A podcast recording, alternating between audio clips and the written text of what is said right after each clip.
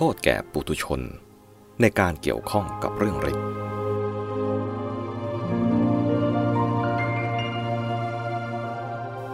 สำหรับปุถุชน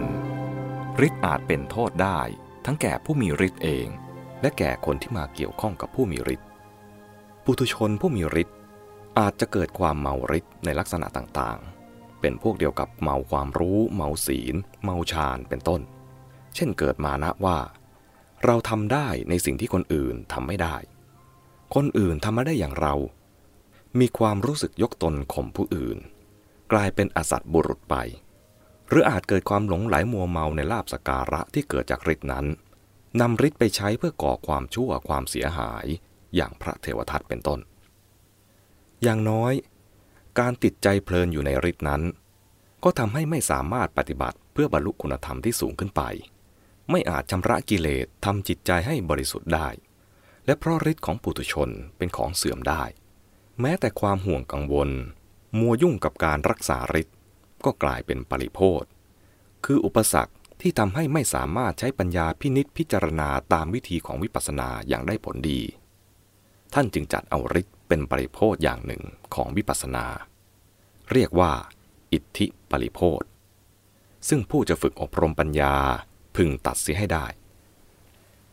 ส่วนปุถุชนที่มาเกี่ยวข้องกับผู้มีฤทธิ์ก็มีทางประสบผลเสียจากฤทธิ์ได้เป็นอันมาก ผลเสียข้อแรกทีเดียวก็คือ คนที่มาเกี่ยวข้อง อาจตกไปเป็นเหยื่อของผู้มีฤทธิ์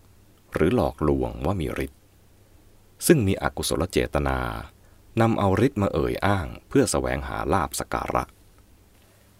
อย่างไรก็ตาม ในเรื่องนี้มีข้อพึงสังเกตว่า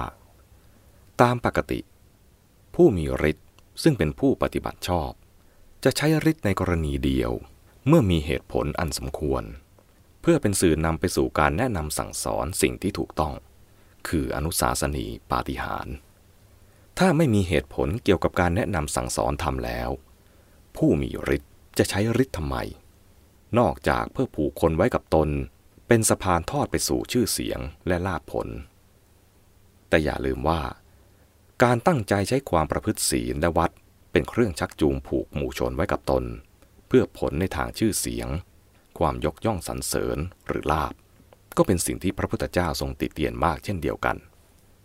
ดังนั้นจึงควรยึดถือเป็นหลักไว้ทีเดียวว่า การใช้อิทธิปาฏิหาริย์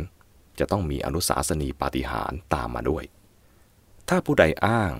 หรือใช้อิทธิปาฏิหาริย์โดยไม่ใช่เป็นเพียงบันไดที่จะนำไปสู่อนุสาสนีปาฏิหาริย์พึงถือไว้ก่อนว่า ผู้นั้นปฏิบัติผิดในเรื่องอิทธิปาฏิหาริย์เขาอาจมีอกุศลเจตนาหลอกลวง มุ่งแสวงหาลาบสการะ หรืออย่างน้อยก็เป็นผู้มัวเมาหลงไหลเข้าใจผิดในเรื่องอิทธิปาฏิหาริย์นั้น หลักการนี้ผ่อนลงมาใช้ได้ แม้กับพฤติการเกี่ยวกับเรื่องของขลังสิ่งศักดิ์สิทธิ์ทั่ว ๆ ไป โดยอาจให้ยึดถือกันไว้ว่า ผู้ใดนำเอาของขลังสิ่งศักดิ์สิทธิ์หรือสิ่งลึกลับต่างๆ มาใช้ในการเกี่ยวข้องกับประชาชน โดยไม่ได้นำประชาชนไปสู่ความรู้ความเข้าใจในธรรมมิได้ต่อท้ายของขลังเป็นต้นนั้น ด้วยการแนะนำสั่งสอนให้เกิดปัญญา คือความรู้ความเข้าใจถูกต้องเกี่ยวกับความจริงความดีงามที่ควรรู้ และควรประพฤติปฏิบัติ เพื่อช่วยนำเขาให้ค่อยๆก้าวพ้นเป็นอิสระออกไปได้ จากของขลังสิ่งศักดิ์สิทธิ์เหล่านั้น พึงถือว่า ผู้นั้นเป็นผู้ปฏิบัติผิด และนำประชาชนไปในทางที่ผิด ของขลังสิ่งศักดิ์สิทธิ์อำนาจลึกลับนั้น รวมถึงสิ่งที่ท่านเรียกว่า ติรชานวิชาบางอย่างด้วย ติรชานวิชา คือวิชาที่ขวางต่อทางสวรรค์นิพพาน หรือวิชาภายนอก ที่ไม่เข้ากับจุดหมายของพระศาสนา โดยมากเป็นวิชาจำพวกการทำนายทายทัก และการรักษาโรคต่างๆ ซึ่งจะจัดเป็นความบกพร่องเสียหายในด้านศีล หากภิกษุนำมาใช้เป็นเครื่องมือหาเลี้ยงชีพ หรือหาลาบสการะ ติรชานวิชา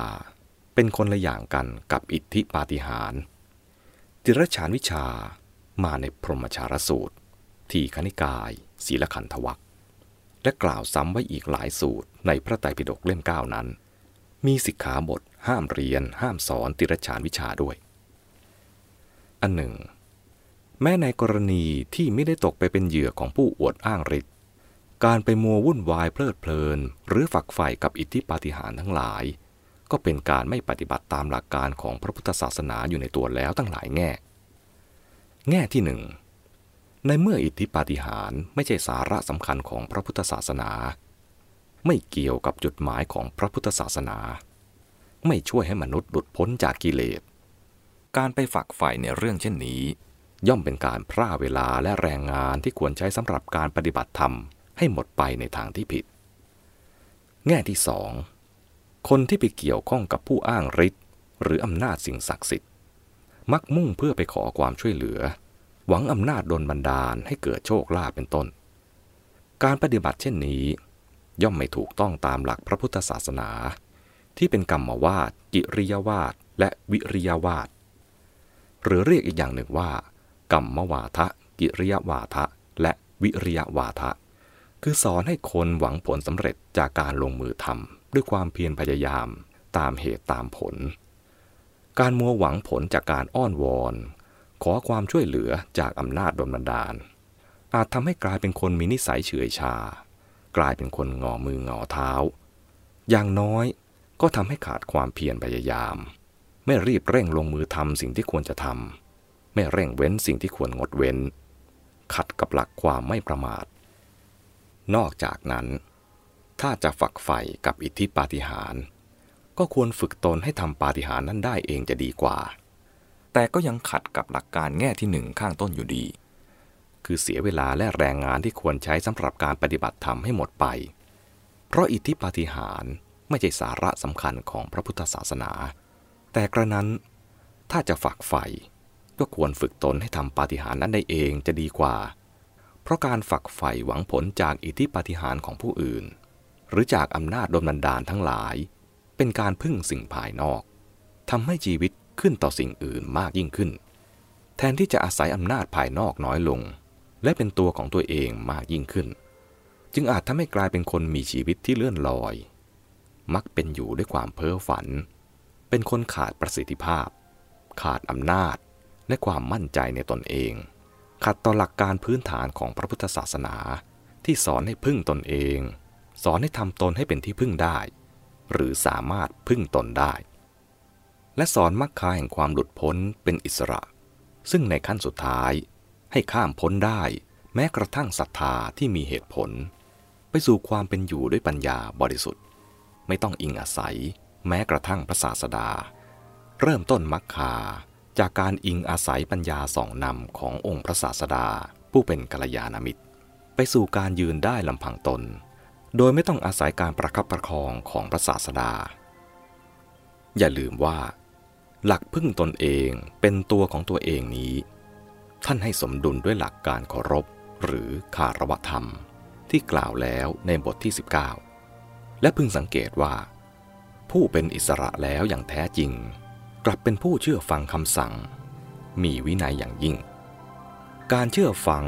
กับความเชื่อที่เรียกว่าศรัทธา มีแง่ต่างกัน การเชื่อฟังหรือปฏิบัติตามคำสั่งอย่างมีวินัยนั้น เกิดจากศรัทธาอย่างหนึ่ง เกิดจากปัญญาอย่างหนึ่ง พระอรหันต์ปฏิบัติตามคำสั่ง รักษาระเบียบวินัยด้วยปัญญา